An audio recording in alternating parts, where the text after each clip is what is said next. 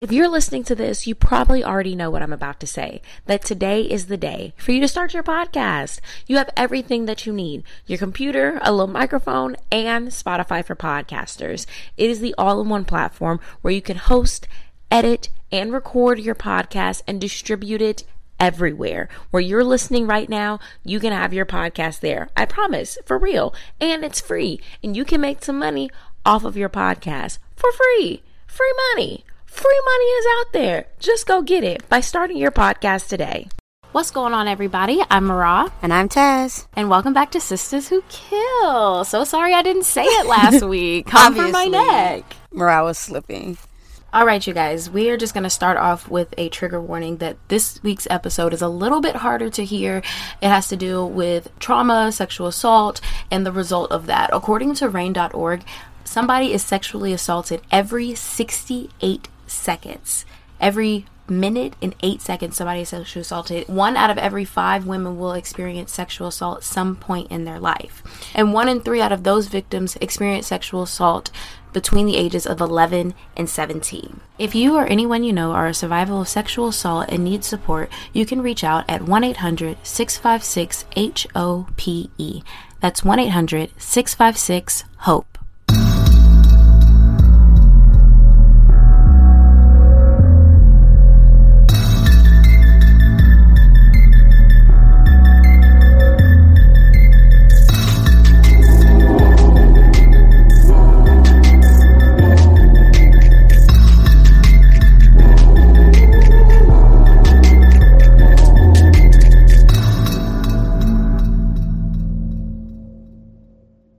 Alrighty, so let's get into our players. We have Eric Goodridge.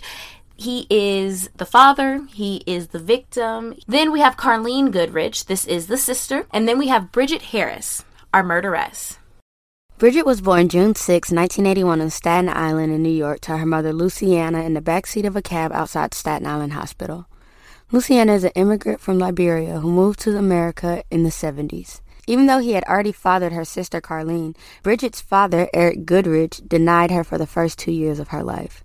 Eric was a Liberian expat and was well respected in his community. I think it was like some type of big shot in Liberia or something, like he worked in the government some way.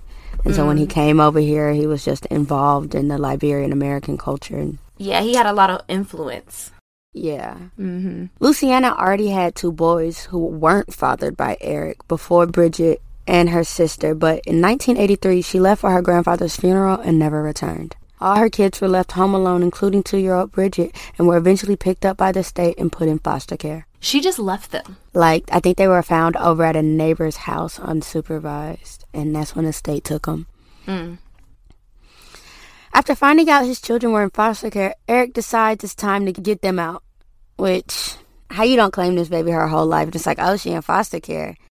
Well, that ain't right. First he gets Carlene, then he goes back for the rest of the kids, including the brothers. But their life was not better with their dad. He was only nice when he was drunk, and he seemed not to care about the kids. He would beat them with reeds until it welted, and he would make paste out of hot chili powder, which is what's used to make mace. Uh-huh.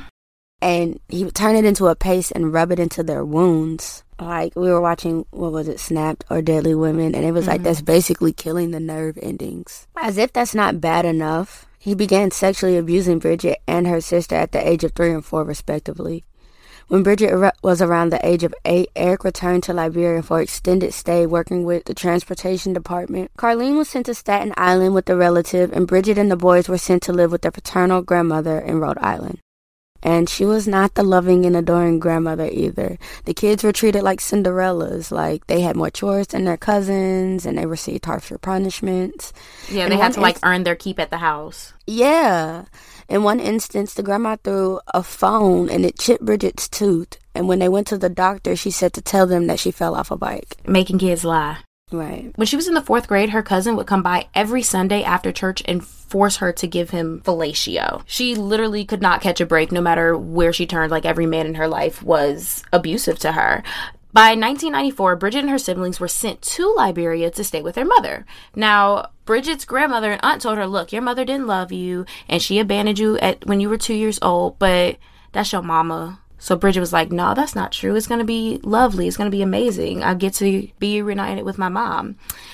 So as it turns out, when mom left, she left and she had a something called a laissez passer. And basically what that is, it's papers, government papers that say that you can go to and from, almost like what we would consider to be a passport. But she But it's re- cheaper. but it's cheaper, exactly. Yeah, it's a little bit it's I think it's French for like let it be, let it pass. Or let them pass. Yeah, let them pass. so anyways, she went home, but she couldn't afford to return to America. How you leave the whole country and don't have a plan to get back to your four kids? Oh. That funeral must have been worth it. You see what I'm saying? Like People- not choices, one, not two, choices. but four of them. And you was just like, I'll just figure it out. she probably somebody probably promised her that they would give her the money to come back. I'm sure a plane ticket to America is expensive. I'm sure it is, which is why she probably should have stayed around. Noted. So, the first night that she's there, she is happy to see her mom. She tells her mom and she tells her pastor about everything that's been going on with her dad and like all the abuse that's been happening back in home, back in America. She was telling him because her father was like, "Oh, this is appropriate because it's a Liberian tradition for fathers to take the virginity of their daughters." And and it was a rite of passage or a father daughter thing for him to teach you how to have sex. And he was supposed to be the one to show you how to do this. her mom and the pastor were like, "What the fuck?" So they went and they confronted Eric. Eric's like, "No, what? No, I didn't touch that girl. That girl lying. You know she don't. You know she mad because she don't have my last name. No." So he denies it, and they say, "Okay."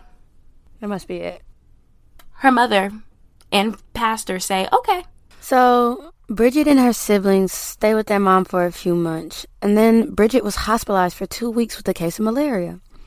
Her mom was nowhere to be found. The whole time she was in the hospital. The whole she was in there for two weeks. Mom did not show up not once.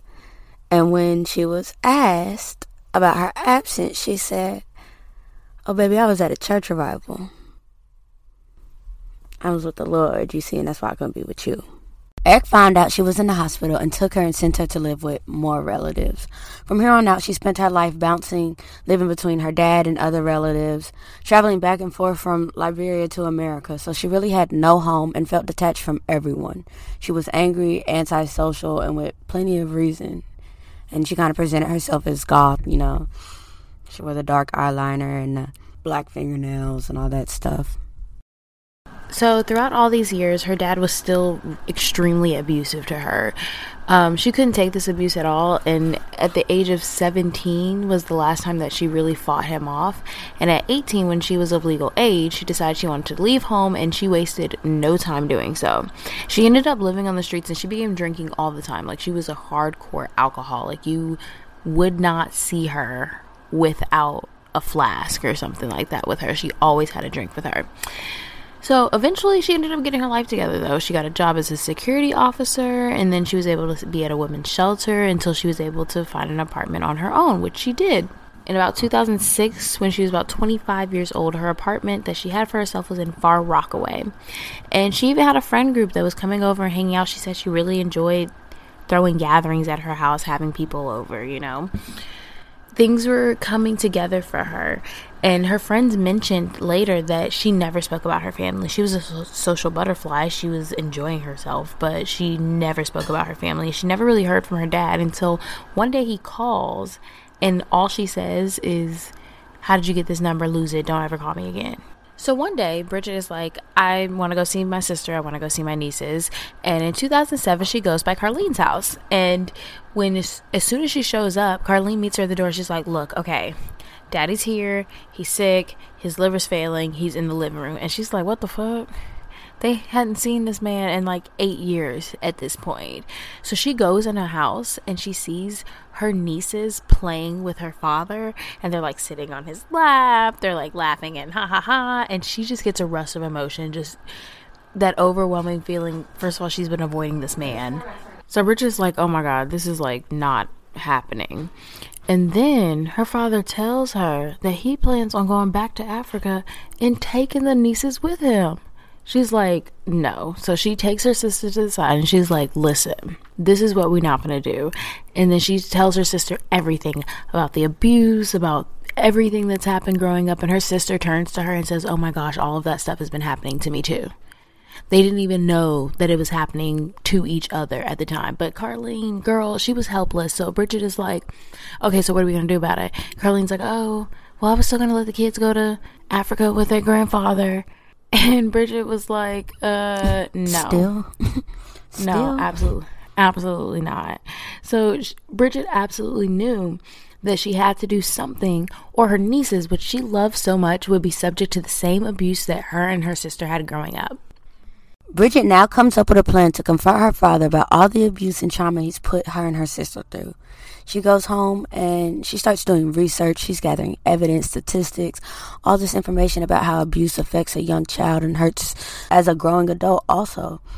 She really plans on giving him a piece of her mind and like we were watching Snapped or Deadly Women or one of them and the psychiatrist on there she was like it is never a good idea for a sexual assault victim or I guess any victim to confront their attacker without a trained professional present because you just never know what's going to happen. Like yeah, you never. I don't know. You don't know how you're going to act.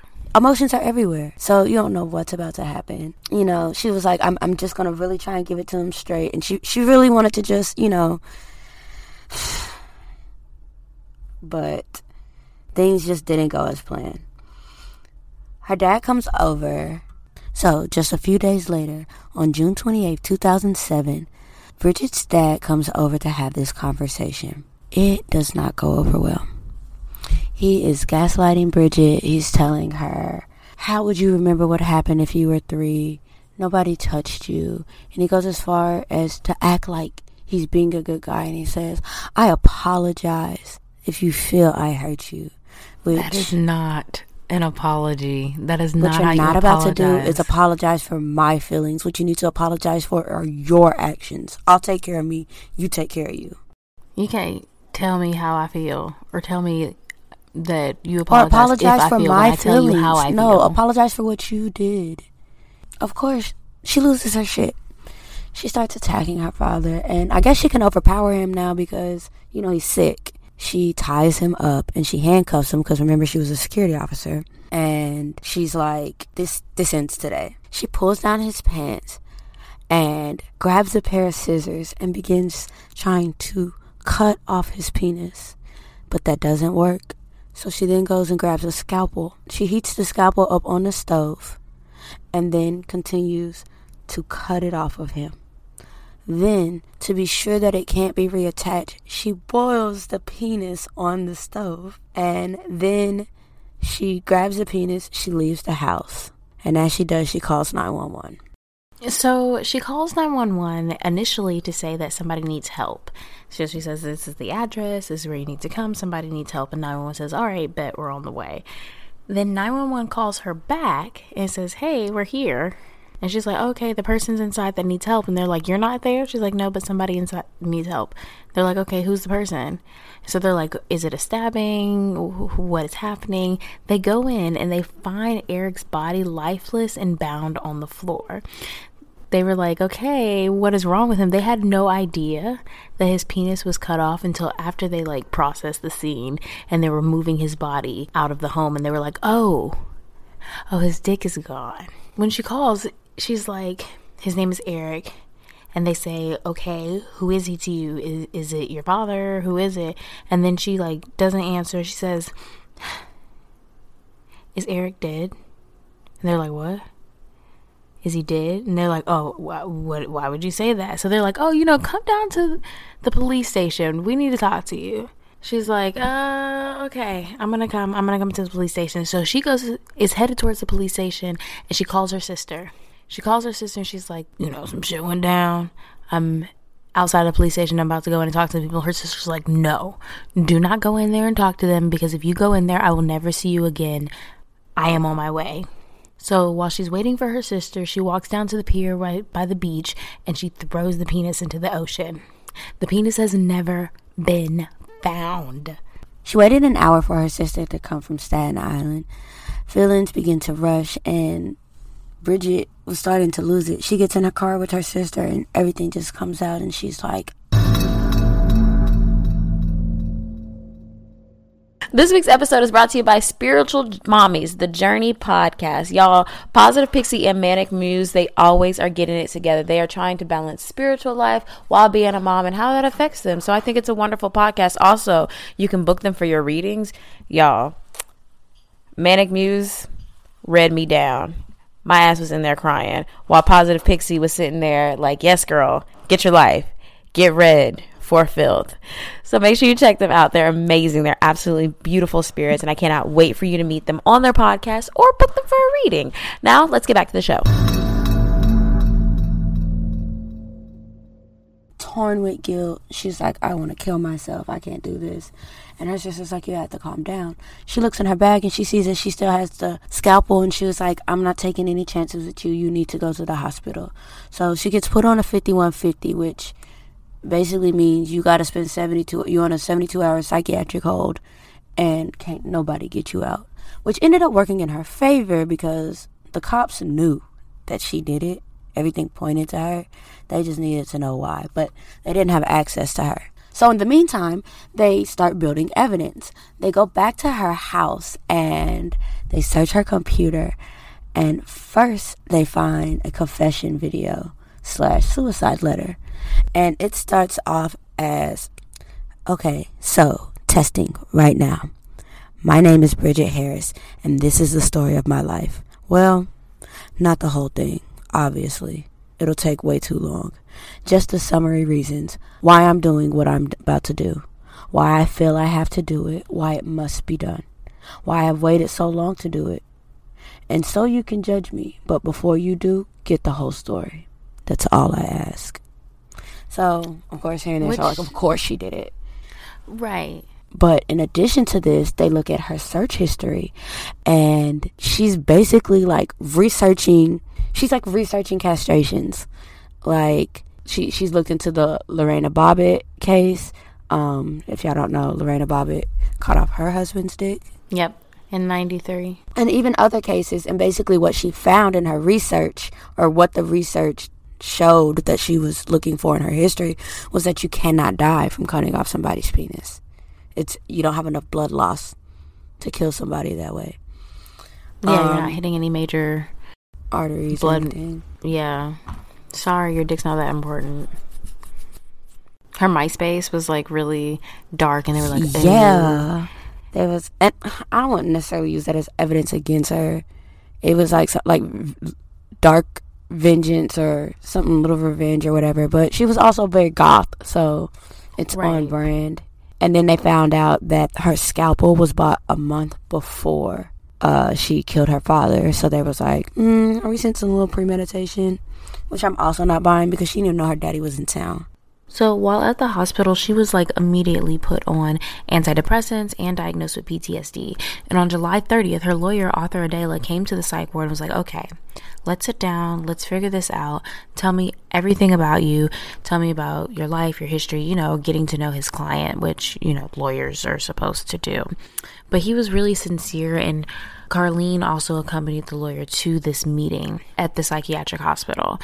And Bridget pretty much told the lawyer everything about the abuse that came from both parents, and Carlene was there to corroborate the stories about everything that had led up to what happened to Eric.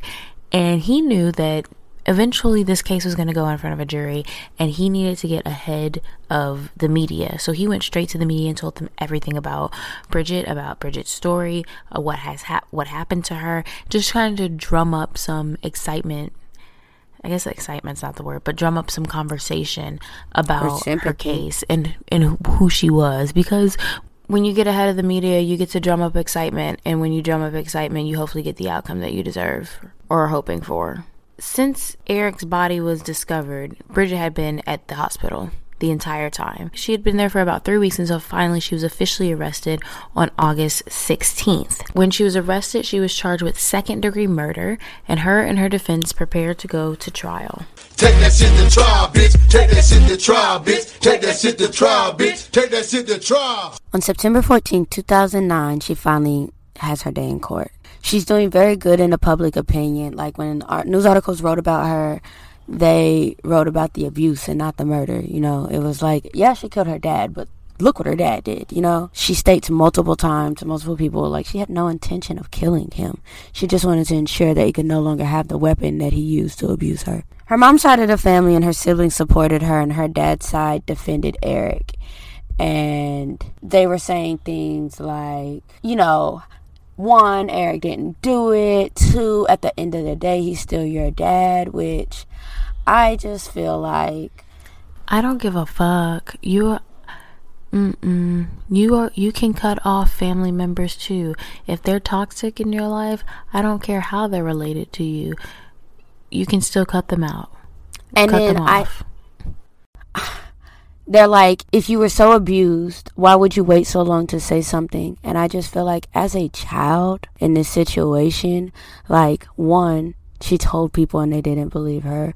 But right. two, like it's it's a it's a power struggle having a parent that abuses you because at the end of the day that's still your parent and as much as you hate them you still love them and as much as you want to not love them you don't you know what I'm saying? Like, what you want is for the abuse to stop. Like, not all the fucked up shit that comes with it. It's like, if I exactly. tell, then I'm going to be taken out of this place and people are going to look at me like this and all this and a third. And really, what I want is for you to stop. And it's so much pressure on a child to try and make this whole decision that they know is going to flip not only their lives upside down, but anybody touching the situation. You know what I'm saying? Mm-hmm. Everybody's life mm-hmm. is going to change. So it's, that's, of course people aren't eager to stand up, especially when they've already been told that they're not going to be believed. Believe, you know what I mean? Like right. And then I think the statistic is one out of every fifteen girls that are abused, one out of fifteen reported. The outcome happens all the time. You don't get your day in court. It's very rare that you get your day in court like Bridget is getting, you know. Mm-hmm. And her dad was already out, upstanding into the community. Right. And had charges. Right. And he had charges against him and nothing ever came from it. There were reports of domestic abuse and nothing ever came of it. So it's not like nobody was ever kind of drawn into him. That's the thing about these people. Like, you know, it'd be the ones when they'd be like, I'm not even shocked. You hear people's opinion and they'd be like, I just didn't want to know. And I think that's the just, I think that's the worst part about it. The people who rather turn their head. Like, yeah, that's the shit that's hardest for me to get past because it was a child and everybody decided it was not their business or it didn't matter or it wasn't important enough. And it's a child involved. Right. So the prosecution is like, none of this matters. She took the law into her own hands. The defense is like, listen, we're not even going to come and deny that we killed him. You know, what we are going to say is this was the reason why, and I want you to look into your heart. And you're going to have to think with your hearts on this one because it was just a fucked up case to begin with. They said right. that they also, um, and then the, and then the prosecutors also tried to be like, you know, again with the scalpel, there was like she bought this a long time ago, but again, she has not spoken to this nigga, and I doubt she just had a scalpel on ready for him. You know what I mean? Let's be. You're living honest. in New York. You need some type of weapon. No, let's be really honest here. She's goth, and I don't doubt that she cut herself, and a scalpel is a perfect tool to do so. Hmm. I didn't even think of that. Didn't even think of that. Then in the trial, they showed that her dad, you know, did not b- die of blood loss, but he actually died of asphyxiation. He suffocated on the towel stuffed on his mouth. So apparently, she stuffed it too far down his throat that his tongue could no longer push it forward. And so he just, every time he gagged, it was pulling it deeper and deeper into his throat until it cut off his airway and he died. They said that he probably died before she even cut off his penis and she didn't even know because she was just so frantic and when on you're fire. in that moment, yeah. Yes, you don't know what the hell's going on. So the defense is like, you know, obviously she didn't mean to kill him. She calls 911 immediately. You know, she did the research to show that, you know, he could live through this. This, the, the, the suffocation on the towel was just an accident, you know, but murder was never the point here. Assault, maybe. But murder, hell no. You know? Right, like I meant to do bodily harm. Right. I meant I meant to cut the penis off. I mean to kill you. And then she even had, I think, both sides, both the prosecution and the defense wanted a psych eval on him. And both doctors come up and was like, yo, she's got severe PTSD. Like, they said that she's possibly suffering from intense flashbacks that would cause her to act out in the manner that she did. So they're just further adding, like, the intent is just all the way not there. So the jury went and deliberated, and on September 30th, 2009, they actually decided to convict her of a lesser crime, and she was found guilty of manslaughter. But the jury wasn't done with Bridget. They really were like, look, the law says one thing, but my heart says another, so I'm really gonna have to go with my heart. And out of the 12 jurors, eight of them wrote letters to the judge begging for leniency, saying, like, she's already been abused her entire life that led up to this this point. And now you're going to punish her more? I saw one of the jurors on deadly women. One of the jurors was like usually it's you did the crime so you do the time. But this is a case where she did the time being raised in these abusive situations until she did the crime. And so she deserves to you know, be able to sign herself out. Go ahead and sign herself out of the jailhouse. So it seems like it's starting to seem like even though she was found guilty of manslaughter, like the support, the rallying behind her is really happening. But the judge was a little bitch. Mm-hmm. And he literally told the jurors, he said, You will show mercy, but I will show none. So the jury was able to convict her of a lesser sentence, but the sentencing was going to the judge. And the judge was like, Bet, if that's what it's going to be, then I'm going to give you the max of this sentence, which is 5 to 15 years, which would make her eligible for parole in 2012. On August 13, 2012, Bridget was released from the Bedford Hill Correctional Facility for Women. The jury pool, like two or three of the juries showed up to her parole hearing because they were like, look, it's time to make sure she gets out. Right. Like we're not about to play these games. This is getting out of prison. Yeah. So now she's out. Um, so she had an interview later while she was in jail and they talked to her about it and she's like, honestly, I don't think killing him was the answer. She said, I can't believe I actually did it. The only thing in my mind was to stop him. I probably should have talked to someone earlier. So many people say it's not your fault, but you don't believe them because y'all know she didn't get any psychiatric help until the day she killed him and checked herself into a psych ward, you know. She really just wants to make the most of her time while she's there and prepare to make a life for herself. She took to- culinary arts class, she was taking college level classes, and she gets regular psychiatric treatment, or she was getting regular psychiatric treatment. She was diagnosed with severe post traumatic stress disorder and personality disorder, and she's on medication for it. She said that when she got out, she wanted to work with an advocacy group, Steps to End Family Violence, and she wanted to, you know, tell people about her experience, and she wanted to finish college and open up a restaurant. Like she had dreams for herself and everything, and I think that's good. They was like, you know, how do you feel? And she was like, you know, it's definitely hard, and he fucked me up, but I think I'm gonna be okay, and I hope that she is. I think she is too. Um, I think I feel like I found her. But I you know Tazzy sure. be stalking y'all. I do. I be stalking. I love it. I want to be all up in your business. So I feel like I found her through her GoFundMe. and if this is her, right? So it says Bridget Harris, a Liberian American, right? And so basically, they were doing a GoFundMe because her bike broke and the importance of her bike. So she works with this nonprofit rescuing leftover cuisine. And so basically, what she was saying was that she grew up in Liberia. Mm, see these lineups during the Civil War, which has been going on like for 20 years or so. And she kind of was talking about the, if those who don't know, Liberia was the country that America gave the free slaves as if people didn't already live there, right? So the Civil War came about because the freed slaves came in saying this is our country, and the native people of the country was like, no, it's ours, and that is the Civil War. And she said like her grandfather was her her great grandfather was a president. Now y'all remember she said her daddy was connected in the government It's all aligning. So there it is. You there see what I'm saying? is. But anywho, she was like, growing up during this wartime, you know, it's hard, it's devastating. You see a lot of crazy shit. Her youngest brother died of starvation. She was like, and for that reason, I hate to see food go to waste. And basically, so what this thing does is they go to different restaurants and they take the leftovers, they prevent the food from being thrown out, and they give it to people who are actually hungry and who could actually use that food. I think at the end of the interview, they was like, how many how many meals do you think you've made so far? And it's she did like eleven thousand, like fed eleven thousand people or got eleven thousand meals saved and presented to people with this thing. And she was just like, I just. I, I like doing the part. She likes riding her bike. It's a good way to clear her head and stuff. And it's a it's a cause that means a lot to her. And I think it's good. I I love the whole idea of it. I hate food going to waste too. I'm a leftover queen. Yeah, I don't have leftovers because I actually eat my food in the first round.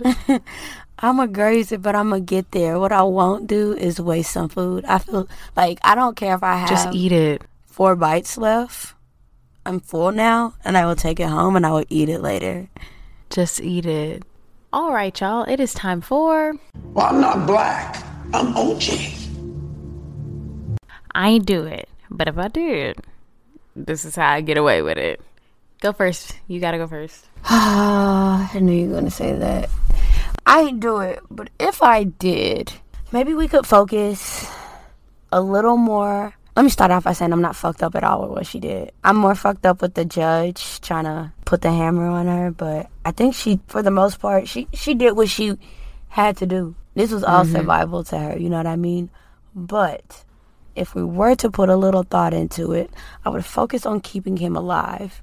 Because then we wouldn't even be facing a murder charge. We'd be facing an assault, maybe an assault to kill if somebody's pushing it. But if she got this much sympathy and she could get that on assault, she'd be out on probation.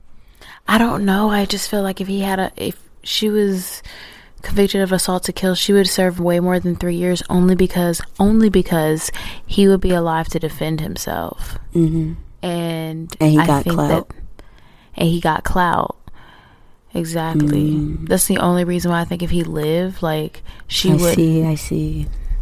you'd have somebody constantly saying your story's wrong, your story's wrong, your story's wrong. Yeah, she wouldn't have had that satisfaction that they had because they said they said when they told the when they when they came and asked for the lesser charge of manslaughter, they said she almost smirked like like these people are really rocking with me, you know.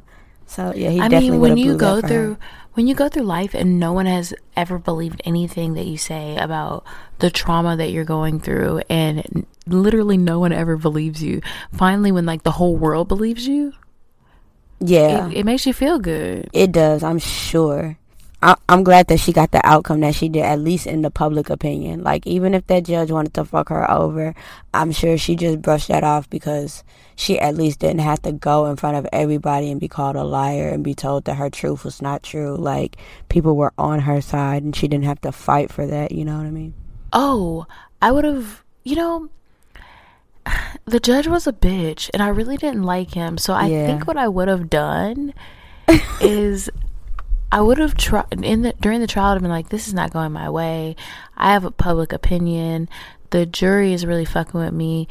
So I would have tried tried to be like, okay, let's try and get a mistrial. Let's force a mistrial and hopefully I'm playing, I'm gambling, but hopefully I'll get a new judge. And once I got a new judge, I've already got the public opinion. I know that my story is going to go over well. I need this judge to be on my side as well. I need him to be one that encompasses empathy for real, for real. Empathy is very important. So that's what I would have done. It would have definitely been ch- force a mistrial. Yeah. Okay, parole or no parole? Sis got out, so Yeah. love that for her. With time served, she ended up doing about two years. Yeah, about two and a half ish, but like, mm, I still feel like she shouldn't have done anything. She shouldn't have had, yeah, she shouldn't have had to serve anything at all. Yeah, but I guess you don't get probation for any form of the murder, not the manslaughter, not none of it, huh? But yeah, at least she's out.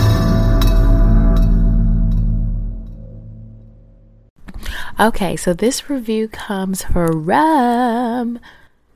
Long Live King DKP. And it says Ryder Tay, which if y'all in ah, the So- discussion group. So y'all was really fucking with Ryder Tay, y'all. If if y'all in the discussion group, y'all already know about how y'all already know how I feel. Listen, About I'm Zitty. mad. She is. she is not that cute as y'all was making her out to be. Tay, baby. I'll, I'll hold the strap. What, what younger may say? I give you the gun. You gonna bust that shit? Yes, mm-hmm. daddy. She said.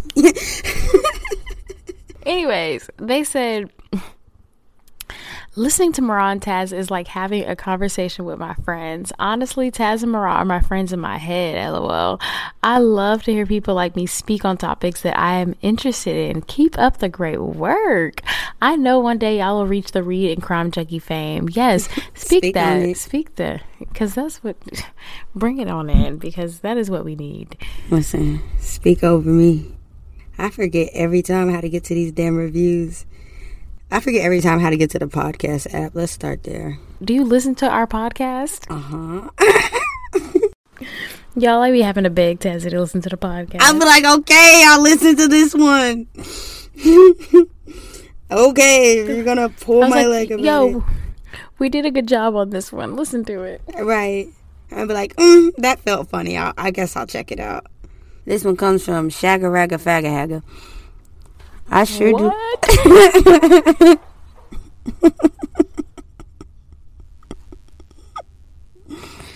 Shagga Ragga Fagga Hagga says, I sure do love me some true crime, so this podcast is everything. I really can appreciate how you ladies do to Ugh. I really can't appreciate how you ladies do storytelling too. I listen at the gym and I just be so into it. Keep it up, queens. Will do, shaggaraga Thanks. Thanks so much for everybody We and appreciate their it. positive reviews. Somehow we still managed to be five stars. Even with these hating ass niggas trying to give hate us the twos. Okay, so the results are in for the logo competition, you guys. Yes. Okay, so, and first of all, let me just say thank you and well done to all the artists who participated. You guys did an amazing job. We have gotten more views on this post than any other, so I hope you guys are getting great exposure. Um, let's go on with the results, shall we? Shall we, Mara? In third place, we have design number three by at C Young Artistry. In second place, we have artist number one, Dominique Chabliss. And our new logo is by designer number four, AMA Design. You can check out everybody's work in the description box below. Congratulations. Hooray! Yay! Congratulations. We're so excited. Yes, so y'all will soon be seeing the rollout of the new logo. Um, thank you again for everybody who participated. Thank you for everybody who voted. Thank you for being part of choosing our new logo. And I- Yes, y'all are so sweet. I know. Um, I think that wraps it up for today. Um, anything else? Oh, we got to do our socials. Yep, you can follow us on everything. If you want to follow us on Twitter, it's Sistas Who Kill. If you want to email us about ad space or just to say, hey, it's Sistas Who Kill Podcast at gmail.com. Follow us on Instagram at Sistas Who Kill Pod. Follow us on TikTok at Sistas Who Kill Podcast. Join the discussion group and answer my questions. Y'all know I'm not playing with y'all. That's all we got. Taz, you got anything else? Um, talk to us. We talk back. That's it. Peace. Bye.